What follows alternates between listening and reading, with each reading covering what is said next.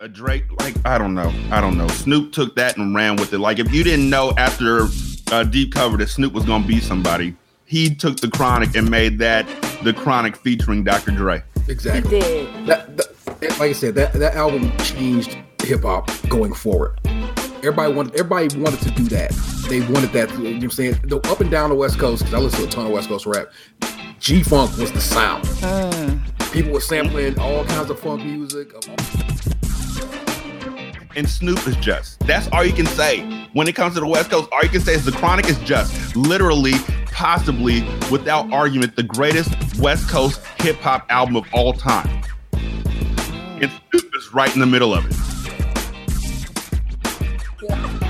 On, Snoop Doggy Dogg, not your average motherfucker. See, some of y'all don't know about the G thing, baby. It's a smooth gangster funk that be driving you crazy. It's like groove to the beat and you groove to the sound. I'm gonna hit you Hit you with up with the pound. G's up, hoes down.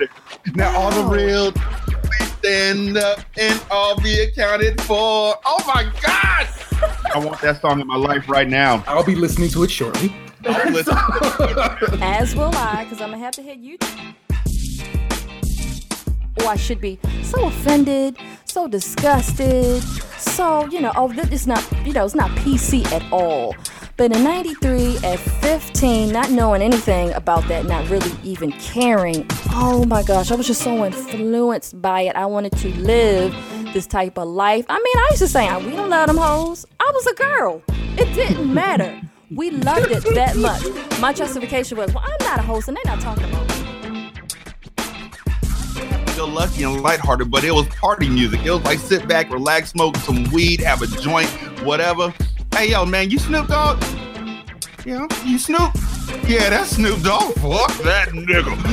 Just like he's a dead motherfucker now. I rewound that about 50, 11 times.